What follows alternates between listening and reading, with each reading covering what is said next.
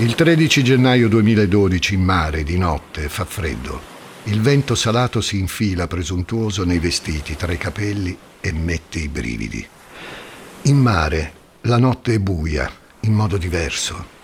È buia davvero, pura e ostinata. A volte si vede solo il luccichio delle coste lontane, altre solo quello delle stelle, se ci sono.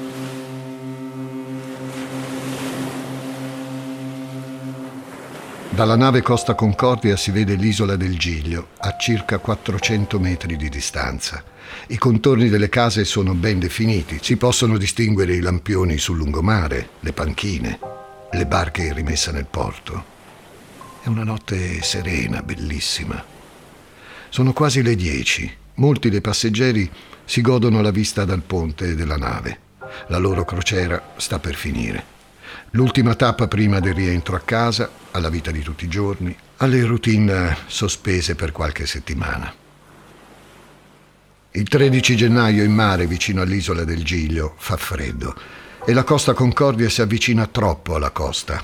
Tocca gli scogli, si squarcia, una falla di oltre 40 metri sul lato sinistro, imbarca acqua, sempre più acqua. Prima i compartimenti 4, 5 e 6, poi il 7. Poi l'otto vengono completamente sommersi. La nave è progettata per restare a galla con due compartimenti contigui allagati, non di più.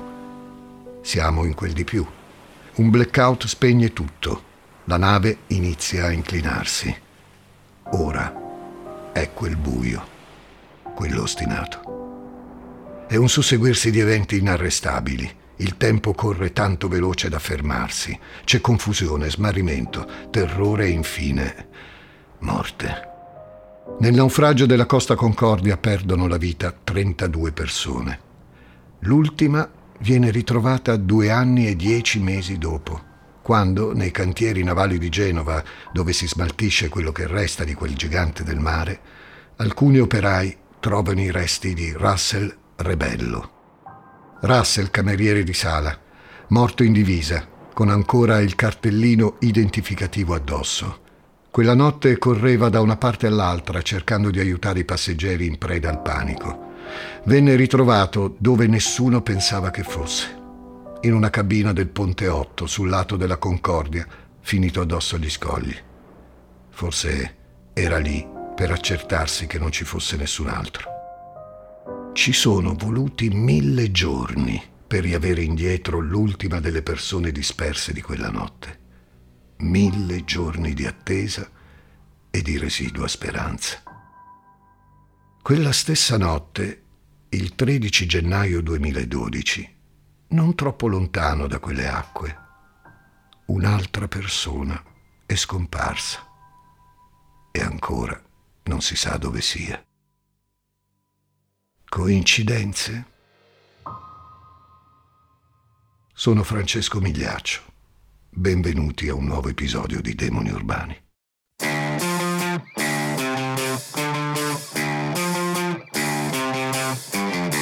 Gli ascoltabili presenta Demoni Urbani, il lato oscuro delle città.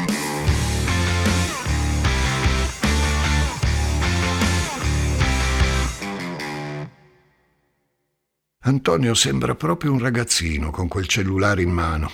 Lo guarda in continuazione, trepidante, non riesce a trattenersi. Aspetta che suoni ancora quella melodia breve, di due sole note, che annuncia l'arrivo di un nuovo messaggio. Sa benissimo chi c'è dall'altra parte e gli piace immaginare anche cosa possa avergli scritto. Una frase romantica, magari, un invito per un appuntamento, un ti amo. Aspetta un po' prima di leggere la risposta. Vuole godersi l'attesa dell'imminente felicità e vuole anche assicurarsi di non essere visto da nessuno. Non gli piace dover render conto di quello che fa. E poi, se qualcuno lo vedesse proprio ora, ora che ha le guance rosse e lo sguardo estatico, verrebbe subito scoperto.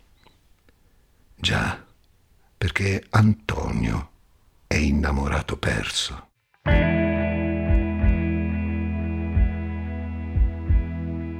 Ha 49 anni ed è alto circa un metro e 90.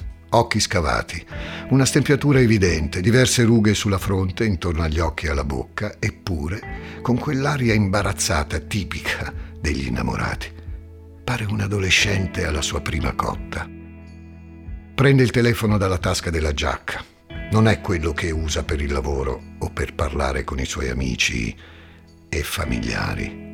È quello che usa solo per lei Vede la notifica di un nuovo messaggio sul display. Non trattiene un fremito. Lo apre, lo legge, arrossisce, ride tra sé e sé, risponde con un ci vediamo presto, amore, e mette via tutto. È quasi ora di tornare a casa. Ha ancora un po' di lavoro da sbrigare in ufficio. Non vuole fare tardi. Certo, è difficile concentrarsi quando si ha in testa un volto preciso che occupa tutti i pensieri, un profumo che prende tutte le voglie, un nome che non vedi l'ora di pronunciare ancora e ancora. Presto, amore, se lo dice anche a se stesso. Prestissimo.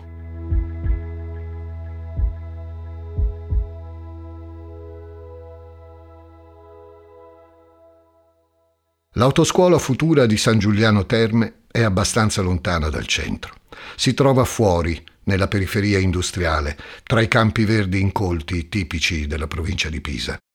È un palazzetto grande che si riconosce subito per via della grande automobile rossa sportiva, lucida, che compare sull'insegna. E rossa è anche la Fiat Punto parcheggiata all'ingresso, quella con cui tanti ragazzi e tante ragazze del posto hanno imparato a guidare. Già, perché l'autoscuola futura c'è da anni. Antonio Logli l'ha ereditata dai genitori e la gestisce insieme alla moglie, Roberta Ragusa. Abitano praticamente lì, nella villetta familiare in condivisione con i genitori di Antonio, che dista nemmeno 20 metri dalla scuola guida. Tutta la loro vita si muove attorno a quel piccolo perimetro. Casa, lavoro, affetti. E a loro Sta bene così. Perché Antonio e Roberta sono una coppia affiatata, tutti i loro beni sono in comunione, non possiedono nulla individualmente, il loro matrimonio è un legame reale, stretto da sentimenti vivi e da due figli stupendi, Daniele e Alessia. Sono una famiglia normale che negli anni ha costruito una base solida su cui vivere una vita serena. Il fatto è che quando senti di aver tutto quello di cui hai bisogno per essere felice a portata di mano, non ti serve cercare altro fuori dalla tua zona di conforto, per quanto possa sembrare ristretta. Non hai quell'impulso che spinge a esplorare, ad allontanarsi per vedere cosa c'è fuori. L'ignoto semplicemente non ti attrae.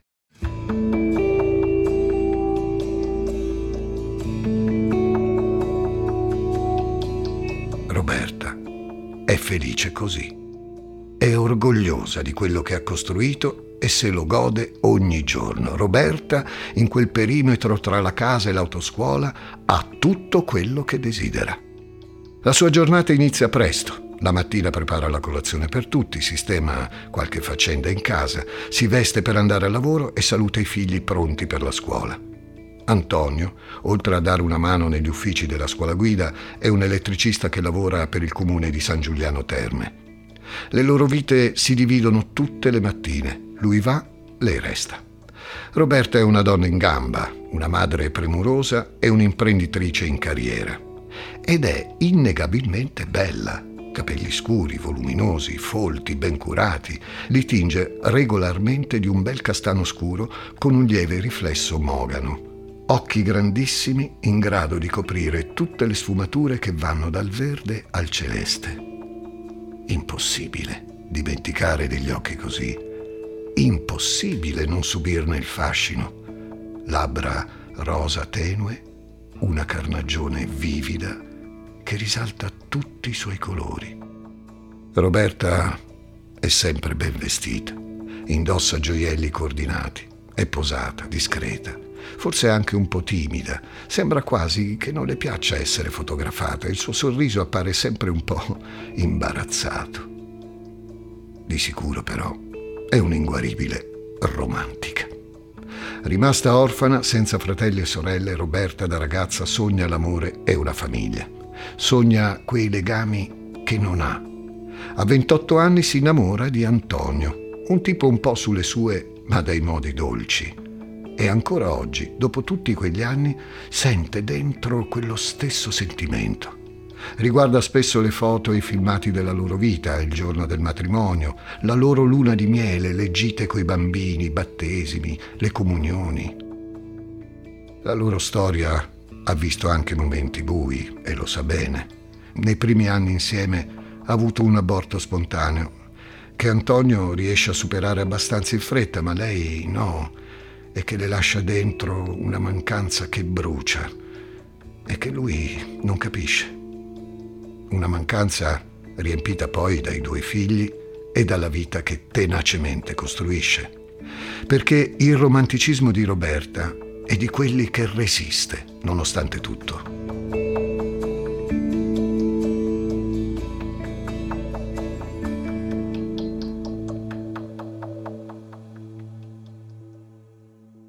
I matrimoni sono giochi di equilibrio quotidiani, dove è difficile non cadere. Roberta lo sa bene. Crede nel suo matrimonio e si sforza ogni giorno per non scivolare. Mi sembra davvero strano trovarmi nella necessità di parlarti con parole scritte. A voce non è più possibile oramai, dato che quando io entro nel letto tu già dormi e quando tu ti alzi io dormo ancora. Durante il giorno, nel poco tempo che sei a casa, i bambini ti reclamano, la pasta scuoce e il telefono squilla. Non c'è mai tempo. Non c'è tempo per parlare, per ascoltare, per capire, per sentire i mutamenti del cuore. È sera, in casa Logli. I ragazzi sono nelle loro stanze, giocano al computer, sono nell'età in cui preferiscono stare da soli che con mamma e papà. Antonio è di nuovo in soffitta, dice sempre che ha da fare. Cosa avrà da fare in quella stanza dove c'è più polvere che altro? Non l'ha mai capito. Roberta scrive, scrive quello che non riesce più a dire a suo marito. Sono giorni, ma quali giorni? Diciamo anche mesi, che lo sente distante più che mai. Lui non ha mai voglia di parlare risponde a monosillabi come fosse obbligato a farlo. La sera, l'unico momento in cui possono stare insieme, il tempo di cenare e si mette davanti alla tv o sale in quella maledetta soffitta e ci rimane per ore. Certe volte prende e esce, dice che ha cose da sistemare alla scuola guida. Lei ha provato più volte a domandargli cosa c'è che non va ma lui risponde sempre con fare sbrigativo, infastidito. Niente, Roberta, non, non mi assillare, assillare, assillare.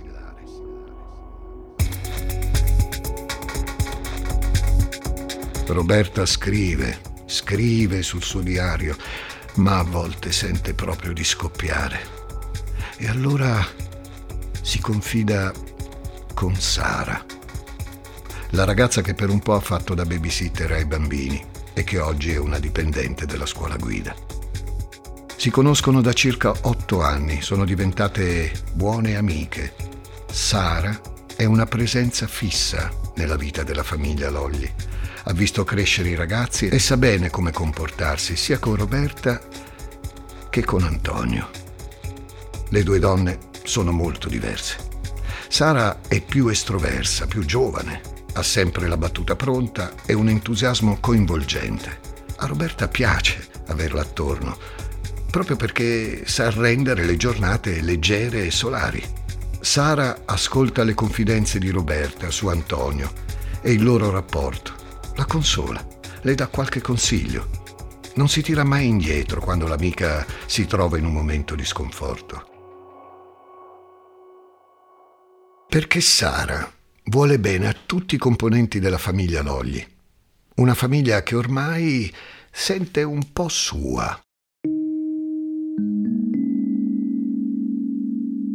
Gennaio 2012, giornate con aria di neve a Gello, la frazione di San Giuliano Terme dove vivono i Lolli. Le feste sono finite ed è ora di mettere via le decorazioni natalizie.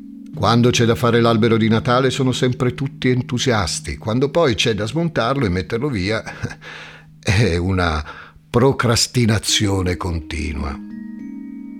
Roberta è stata chiara. Oggi si toglie tutto. I ragazzi hanno dato forfè, non ci pensano nemmeno di sprecare una giornata ad avvolgere palline, a fare scatoloni. Così Roberta e Antonio si sono caricati da soli l'ingrato compito. A lei non dispiace, a dire la verità. Cercava da giorni un'occasione per passare un po' di tempo con il marito e magari per riuscire a parlare un po'. Non sa cosa stia succedendo tra loro, ma sa che qualcosa sta succedendo. Lo percepisce dai comportamenti di Antonio, dai suoi silenzi infiniti. Tolgono tutte le decorazioni, le candele natalizie sparse per casa, le ghirlande, la tovaglia rossa, le luci colorate e infine smontano l'albero. Infilano tutto con ordine in un paio di scatoloni da portare in soffitta. Loro la chiamano la soffitta, ma in realtà è un semplice vano sottoscala cui si accede direttamente da casa. Ci si entra grazie a una scaletta scomparsa da tirare giù all'occorrenza. È una stanza mansardata dove negli ultimi anni hanno accumulato tanta di quella roba che non ci si cammina più dentro.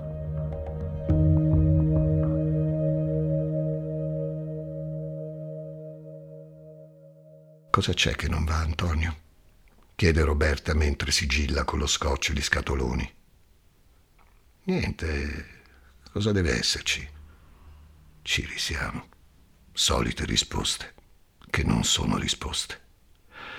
Qualcosa deve esserci. Sono mesi che sembra quasi che io per te non esista. Antonio ignora volutamente le parole della moglie.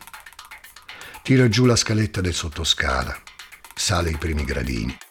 Chiede a Roberta di passargli uno degli scatoloni è pesante, fa un po' fatica, ma riesce a sollevarlo e passarlo al marito. Antonio quasi glielo strappa dalle mani, i suoi gesti sono bruschi, il suo tono di voce è secco, lapidario, gli occhi più scuri del solito.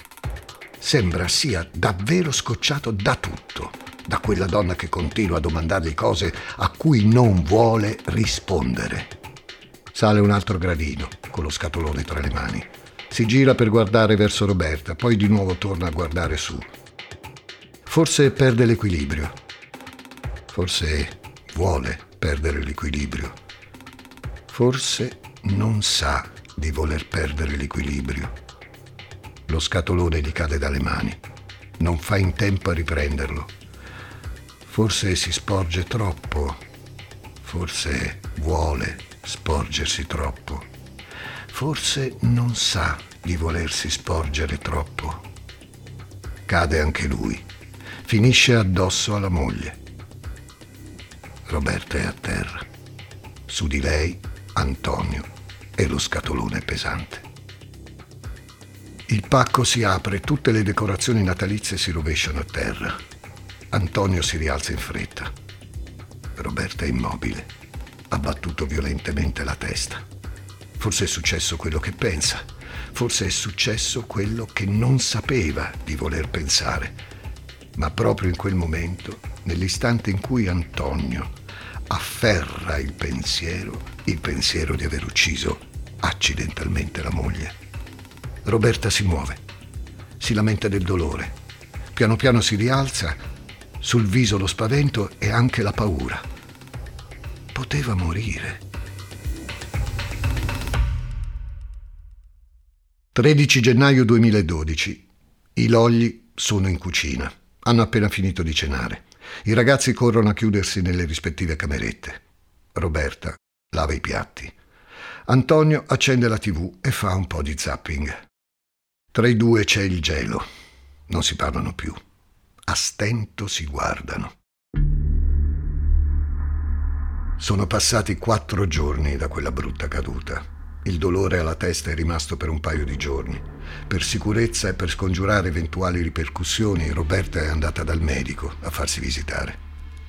Niente di cui preoccuparsi, signora, solo un bello spavento e un bel bernoccolo. Uno spavento che lei chiama tragedia delle scale, come annota il giorno dopo la caduta sul suo diario. Sono quasi le undici di sera. Roberta ha finito di rigovernare, si siede al tavolo della cucina, prende carta e penna e scrive la lista della spesa per il giorno dopo. Non fa più caso al marito, è stanca di una battaglia dove combatte da sola. Vorrebbe non soffrire, non stare male come invece sta. Non se lo merita, si ripete. Ma non ci riesce. Quella situazione la fa piangere tutti i giorni e non riuscire a capire il motivo per cui sta andando tutto a rotoli davvero la fa impazzire. Antonio si alza dal divano, lascia la tv accesa e sale su in soffitta. Dice che deve controllare una cosa. Roberta lo percepisce che si tratta dell'ennesima bugia, dell'ennesimo non detto, ma non insiste più. Si apposta sotto le scale, silenziosa, in ascolto. Sente il suono di un telefono che si accende e la vibrazione di una chiamata in arrivo. Poi Antonio che parla con un tono per lei inedito, dolce, seducente. Sembra ascoltare un altro uomo, non il suo, non suo marito. Non riesce a captare molto di quella conversazione, ma di una cosa è sicura. Sta parlando con una donna. E la donna si chiama Sara. Sara, come la loro Sara. Antonio termina la conversazione e torna giù, dove Roberta lo aspetta, in piedi, con le braccia incrociate, lo sguardo fisso nel suo. Chi è questa Sara? È la nostra Sara? Quindi mi stai tradendo. Mi stai tradendo con lei.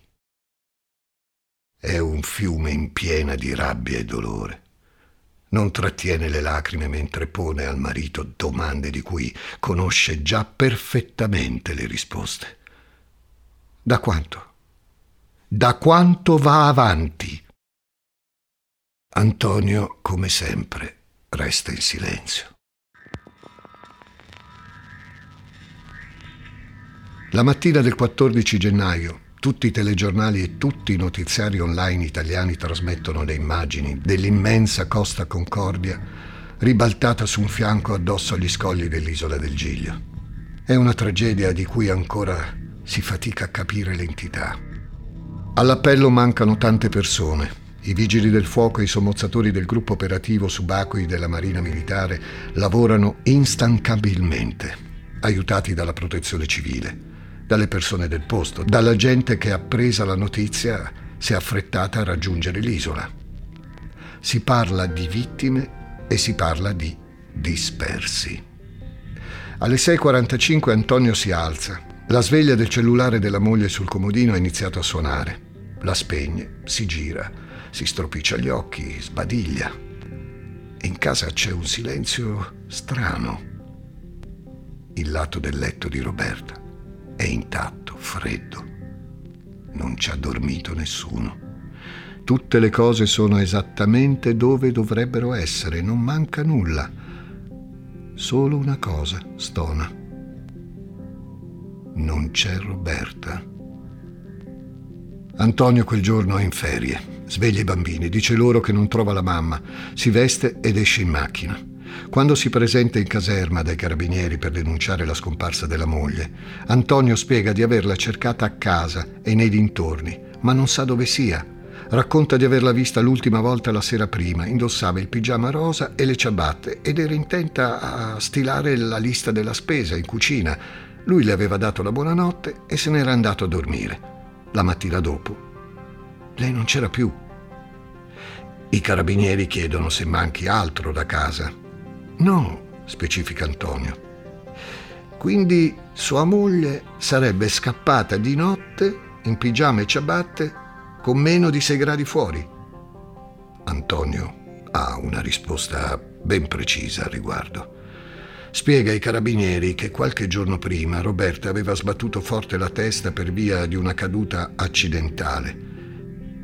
Forse ha perso la memoria e adesso è da qualche parte in stato confusionale. Iniziano le ricerche per tutta San Giuliano Terme. Bisogna ritrovare Roberta. Antonio è nervoso, inquieto Cerca di non darla vedere davanti alle persone che gli fanno più volte le stesse domande, ma qualcosa evidentemente lo agita. La moglie è scomparsa all'improvviso. Nessuno sa dove sia. Di motivi ne ha. E come per essere preoccupato. Però, però, chiama Sara. La sua Sara. Le chiede di cancellare tutte le loro email i loro messaggi e di gettare via il secondo cellulare, quello che usa per parlare con lui. Non vuole che la loro relazione venga fuori proprio adesso. Sara non è d'accordo. Sono mesi che Antonio le ha promesso di svelare a tutti il loro amore. Otto anni, otto anni che stanno insieme e ancora devono nascondersi. Questa potrebbe essere l'occasione per venire allo scoperto, per togliersi quel peso e dire la verità, suggerisce lei ma Antonia è irremovibile. Finché non si sistema questa faccenda, devono stare attenti e allontanare pericolose attenzioni.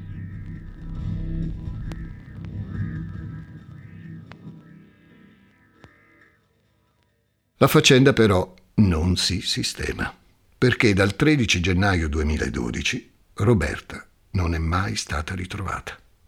Per un po' si è cercata una donna scomparsa, poi si è cercato un cadavere. Il caso, che nelle settimane successive ha avuto una rilevanza mediatica quasi pari alla tragedia della Costa Concordia, ha visto il susseguirsi di ricerche, di appelli televisivi, di speranze, di ipotesi. Per Antonio, per i suoi figli e per Sara, Roberta è scappata e non si sa dove sia.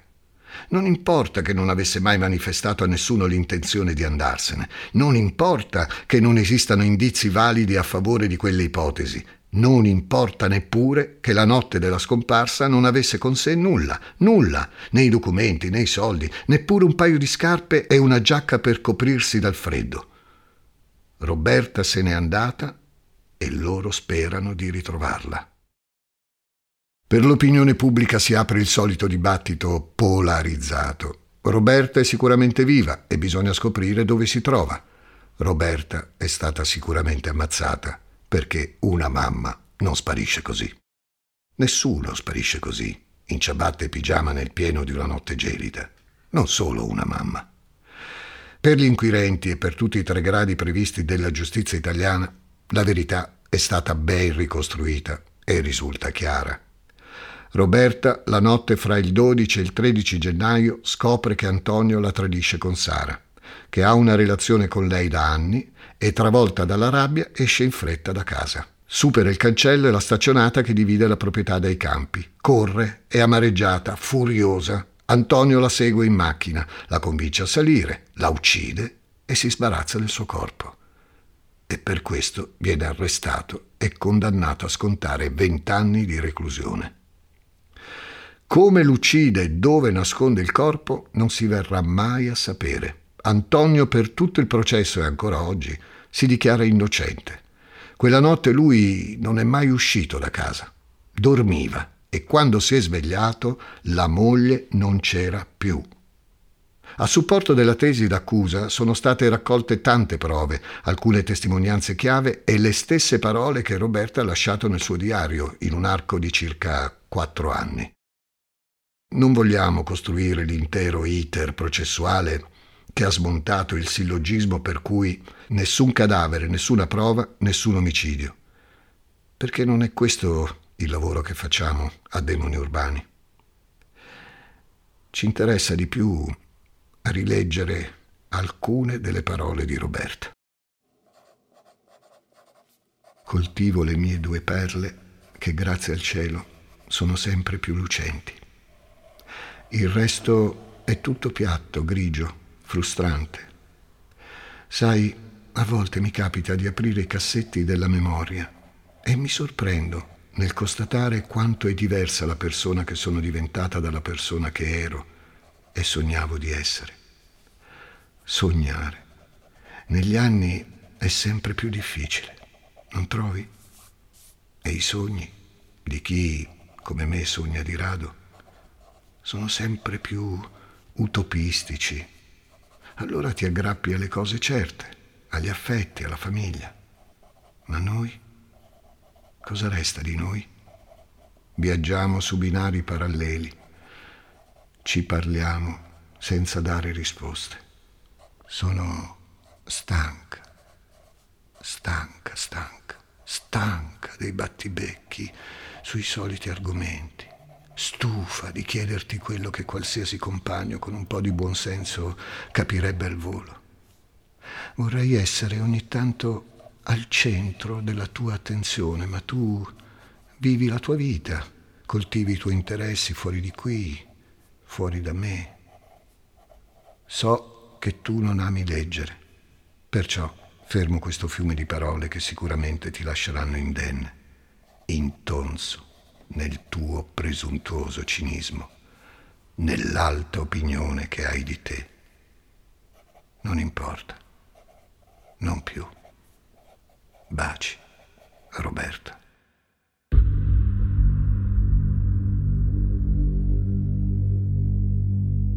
Roberta era una donna sola, abbandonata, tradita. Roberta è un'altra donna uccisa dalle dinamiche tossiche di una relazione che si dice d'amore. Sara da sempre sostenitrice dell'innocenza di Antonio, vive con i figli di Roberta a casa di Roberta e aspetta che Antonio esca dal carcere per poterlo sposare oltre il rito civile. Entrambi sono molto religiosi e hanno abbracciato la fede evangelista. Il matrimonio in chiesa però è logisticamente impossibile. Antonio è un assassino per la giustizia italiana e poi, se Roberta è davvero scomparsa, Antonio allora non è vedovo come potrebbe mai risposarsi? Nell'agosto del 2020, dopo le sentenze, dopo otto anni da quella notte, il Tribunale Civile ha dichiarato ufficialmente morta Roberta Ragusa. Nessun cadavere, nessuna arma, un assassino. Il termine coincidenza, nel suo significato etimologico, vuole dire cadere insieme e indica tutti quei fatti accidentali collegati in un modo casuale. Dal punto di vista statistico le coincidenze sono molto meno casuali di quanto possano apparire ai nostri occhi. Nel paradosso del compleanno, ad esempio, si dimostra che la probabilità che due persone abbiano in comune la data di nascita raggiunge il 50% in un gruppo di appena 23 persone.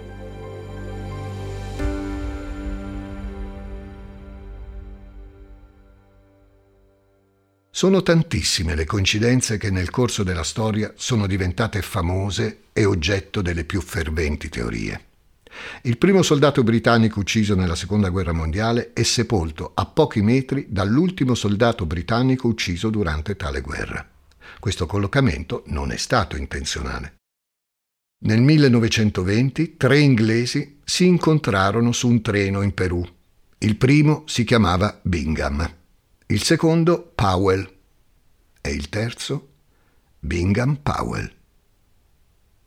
Il 18 agosto 1913, al casino di Monte Carlo, 26 giri di roulette caddero sul nero. Le probabilità che ciò accada sono una su 66,6 milioni. Il fatto che Roberta sia scomparsa proprio la notte del naufragio della Costa Concordia può essere una coincidenza. Il fatto che sia stata uccisa, no.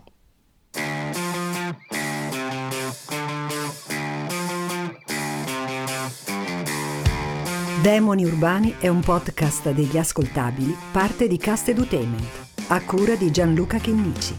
Questo episodio è scritto da Francesca Notaro. Coordinamento editoriale Eleonora Chiomento. Sound design Francesco Campeotto. Producer Ilaria Villani.